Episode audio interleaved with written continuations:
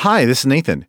Before we get to the episode, I want to invite you to join me on an incredible adventure this November of 2024. I am taking a small group of believers to Turkey, what the New Testament called Asia Minor, for a 12 day Bible study tour of the early church. We'll be studying the book of Acts and many of the epistles on location as we visit ancient cities like Ephesus, Laodicea, Hierapolis, Antioch, Pergamum, and many more. If you are interested in joining me this November for a once in a lifetime adventure as we study where much of the New Testament and early church took place, you can learn more by going to deeperchristian.com forward slash turkey. And if you're interested, don't delay. Spots are limited and on a first come, first served basis, and a $100 discount is available if you register before May 27th. I do hope you can join me. And again, more information is available at deeperchristian.com forward slash turkey. Now, here's the episode. Welcome to episode 283 of the Deeper Christian Podcast. This is the podcast to help you study God's Word, know Jesus intimately, and discover how you can build your life around Jesus Christ. I'm Nathan Johnson, and in today's episode, I want to talk about the fact that Jesus is the true vine. Let's dive in.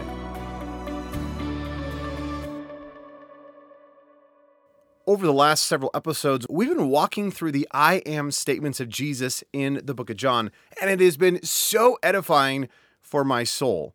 Well, today I want to look at the last one that is given to us in John chapter 15. Now, the context of the passage is in John 13, Jesus washes the disciples' feet. In John chapter 14, Jesus gives that grand declaration that he is the way, the truth, and the life that we looked at in the last episode.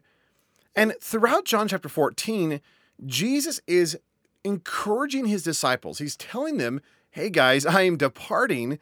Hey, I'm about to go to the cross. I'm going to raised from the dead, and I'm going to ascend into the in, into into heaven. So the tone is rather serious and rather sober.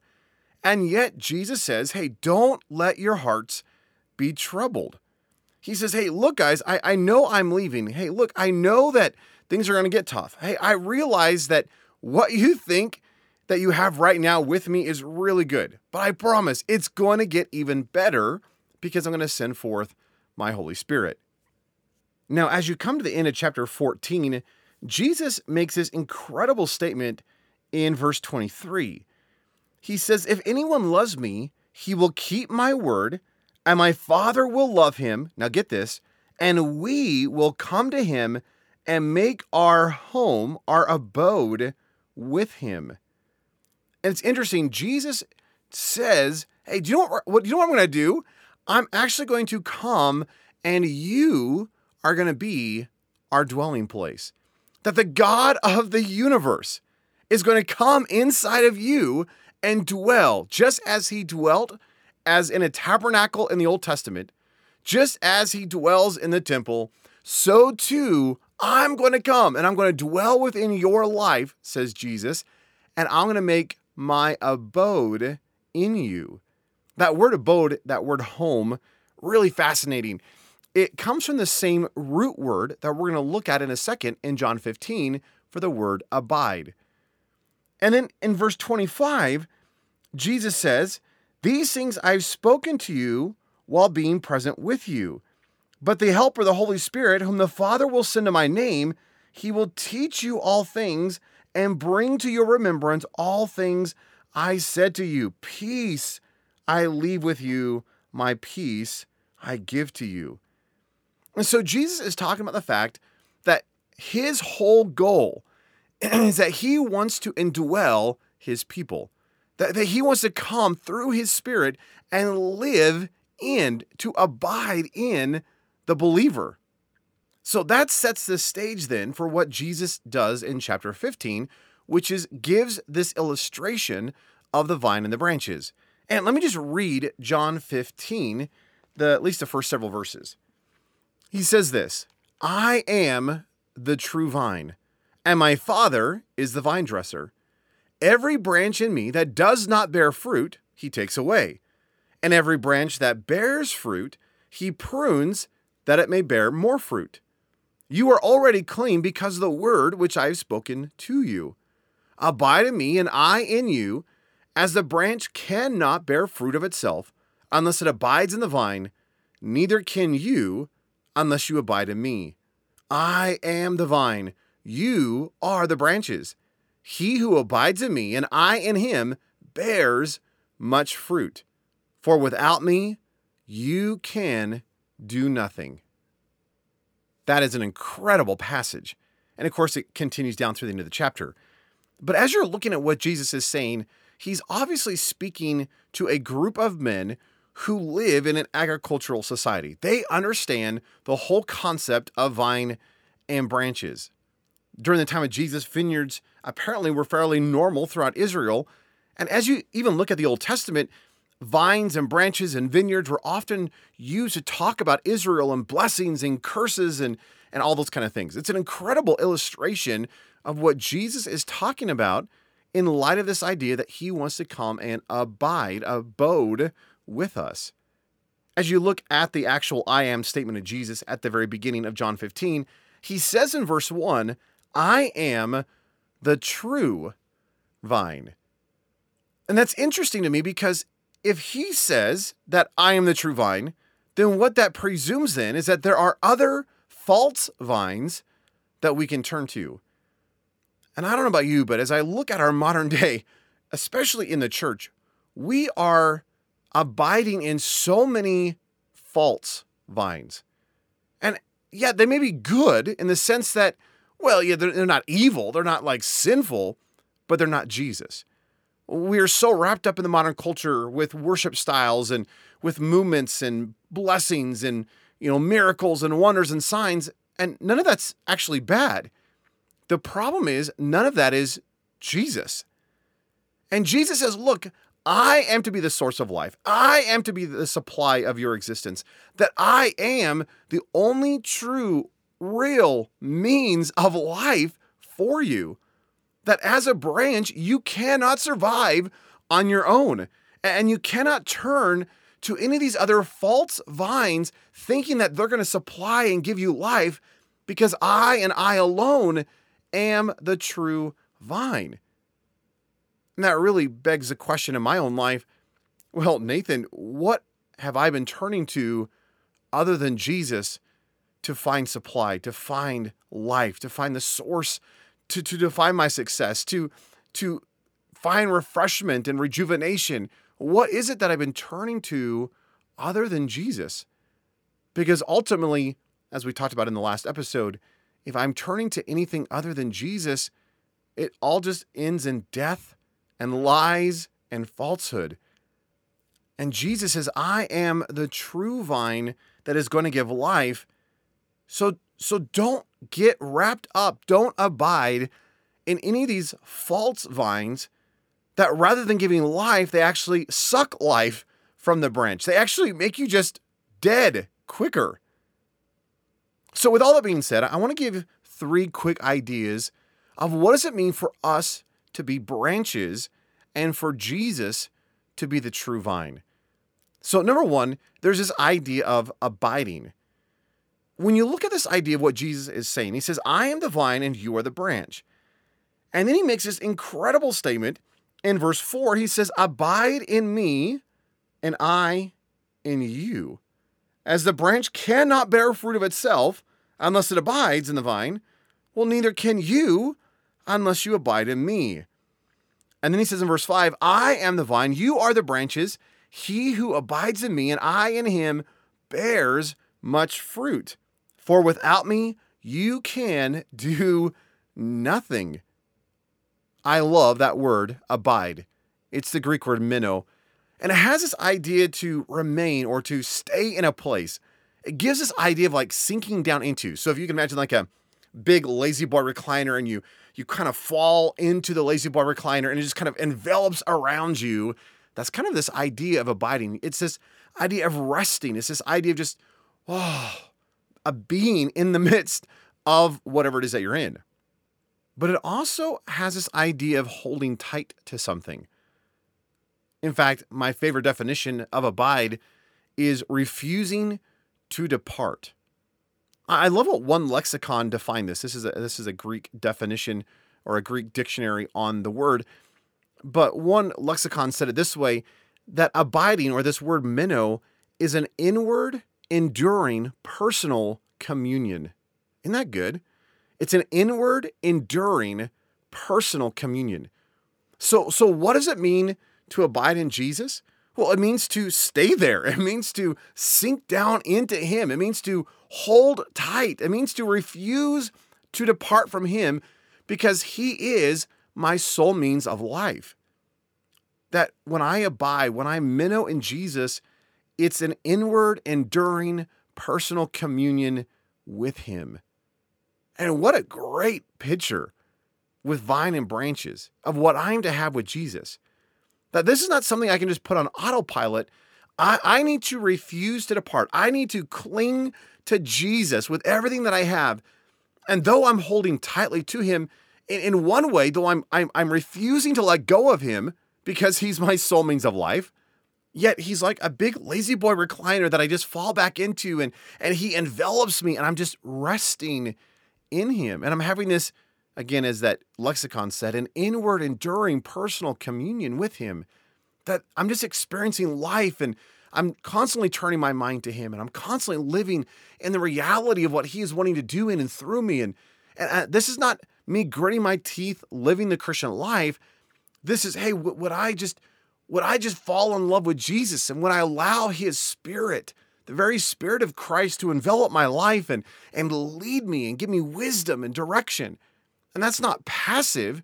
I mean, yes, I'm in a La-Z-Boy recliner and I'm resting in Him in, in this peace and this in this rest. And yet I'm pressing in, I'm, I'm clinging to, I'm holding tight, I'm, I'm engaging, I'm leaning, and I'm refusing to depart from that source of life. So as you look at the passage, you could ask the question well, what is the job description of a branch? And would have often asked our students, hey, what's the job description of the branch? A lot of them will say, well, it's to bear fruit. And I'm like, no, no, no, look at the look at the passage. When you look at the passage, the job description in the context is actually not to bear fruit. Now you will bear fruit, and I'll get to that in just a moment. But the job description of the branch isn't to bear fruit, the job description of a branch is to abide. And the sole focus, the sole responsibility of a branch should be cling, rest, refuse to depart from that vine, because apart from that vine, you can do nothing.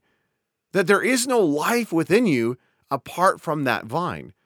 So if you're going to function as a Christian, if you're going to live as you're called to live, if you're going to be a Christian, it is going to demand that you stay close, that you're going to pursue diligently, that you grab a hold of and you refuse to let go of the life which is Jesus.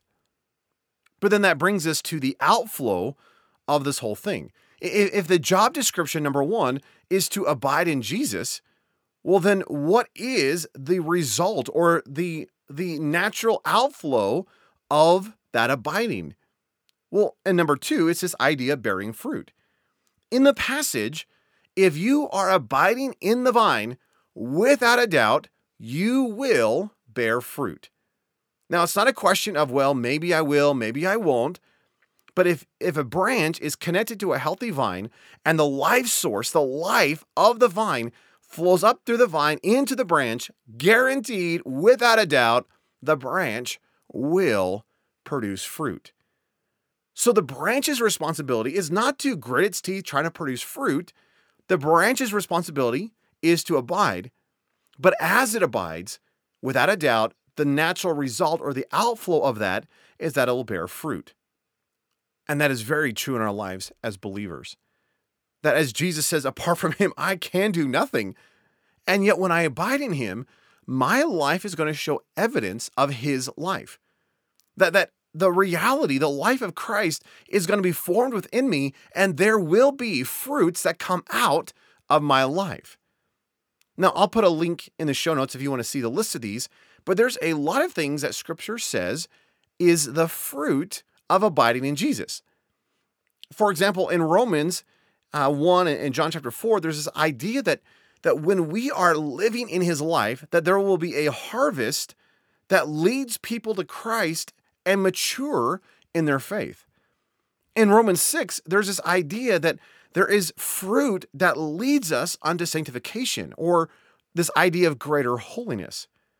In Ephesians, Paul says that the fruit of the Spirit is in all goodness and righteousness and truth. In, in Colossians chapter 1, he says there's this idea that bearing fruit in every good work and increasing in the knowledge of God. And in Hebrews, there's this idea that there's a fruit of our lips which comes forth in praise and worship. Again, I'll put the references to all those passages in the show notes. But perhaps the most iconic or the most popular passage about fruit is in Galatians chapter 5. And Paul says that the fruit of the Spirit, think about this, that when I abide in Him, that the fruit of that life, the fruit of that Spirit that lives within us, is love, joy, peace, patience, kindness, goodness, faithfulness, gentleness, and self control. So grab a hold of this idea. The whole focus, if Jesus is the vine and I'm a branch, the whole focus of the branch is to remain, to abide, to sink down into, to hold tight to, to refuse to depart, to have that inward personal communion with Jesus. And when I do that, without a doubt, his life, the evidence of that vine, is going to be demonstrated in and through that branch. So, how will I know if I'm a true, healthy branch that is actually alive? How do I know? What is the evidence of the fact that I'm abiding in Jesus? Well, the answer is Am I bearing the fruit of Christ in my life? Am I becoming more and more like him? Am I becoming more Christ like in my thoughts and my attitude and my motives and my actions and my words? Which brings us to the third concept, which is this idea of pruning. There's a hidden strength that the branch has access to. And it's one that none of us actually like. when we actually talk about this idea of pruning, uh, that's that's not the fun part. I mean, the fun part is bearing the fruit. I mean, the fun part is, oh, having the life of the vine. Pruning is a removal of something. Pruning is difficult. And yet, we find in the passage that the hidden strength or the secret strength of the branch is in the pruning. And there's this interesting character that Jesus mentions, who, who is the Father. And he's, he says this again in, in verse 1 I am the true vine, and my Father is the vine dresser. Every branch in me that does not bear fruit, he takes away. But every branch that bears fruit, he prunes so that it may bear more fruit. So think about this. If you are a branch, something is going to be cut. I mean, at some point, there will be cutting in your life. And in this illustration, we are all branches. So we will be cut. The question is, what kind of cutting are we going to experience? Because if we are not abiding and there is no life of Christ within us, then there will be a cutting, but the cutting is a removal, a taking away of the branch from that vine. And we find out later in chapter 15 that the only thing that dead branches are good for is the burn pile. And yet, if we are a live branch, if we have the life of the vine within us, strangely, there is still a cutting. But the cutting is not a removal, the cutting is a pruning for the purpose of bearing more fruit. Now, I don't live in an agricultural society, and yet I have noticed when it comes to, like, say, rose bushes, that if you don't prune a rose bush, it actually is not healthy. It actually is un- it becomes limited in, in what it can produce. And yet, what seems like a devastation to the plant as you're cutting it back actually allows it to have better life. It actually allows more fruit to be produced. And as you look at the life of the Christian, you realize that we are not promised bliss and, you know, bunny rabbits and sunflowers and skittles falling from the sky. That, that that is not the life of the Christian. In fact, Jesus over and over says, Do you know what I'm going to promise you? Oh, difficulty, suffering, hardship. And of course, we tend to like to ignore those passages in scripture because we're like, But Jesus, if you are God and I'm a Christian, I, I should be walking in bliss. I, I should be walking in joy and happiness all the time. And Jesus says, Yeah, you, you can have joy all the time, but it's joy in the midst of the circumstance. It's life in the midst of the difficulty. And the world is opposed to me, says the Lord. And so, if you are truly my disciple, if you are a branch abiding in that true vine, and the world hates the true vine, well, they're going to hate you as the branch. So, don't be surprised by persecutions and hardships and difficulties. And yet, it is through those, it is through the challenges of life that God actually leverages in our lives as a pruning process so that we become more dependent, so that we would abide more, if you want to think of it that way, so that he could actually produce more fruit through us. That the very life of Christ could be more clearly seen through our lives because of the hardships, the persecutions, the difficulties, the trials that we face. In the passage, you start to realize that God is more interested in the health and the life of the vine than he is about the appearance or the physical attraction of that vine. In other words, a vine that is cut, or sorry, a branch that is cut back, that is pruned, does not look great. But yet, a true vine dresser is not so much concerned about the appearance as much as he is the health. And I think that is so true in our lives we in our modern construct, you know, are so focused on our appearance. You know, what does our social media appearance demonstrate? You know, do we have it all together? Do we look like great Christians? Do we have that shining photo with the Bible, you know, in, in our posts? And yet God's like, I, I don't care about all that because half the time that's just a facade. God is interested in the health and the life of a branch. So you could be severely cut back. And if we had time, uh, there's some great stories I could share of the pruning seasons that I've gone through. And they are hard and they are difficult and they are crazy. And yet, one of the things that I found is that it causes me to turn my gaze afresh to Jesus, to rely, to trust, to depend in Him all the more. And as such, it actually is one of the means of grace in my life that God uses to produce greater godliness in Christ's likeness in and through my life.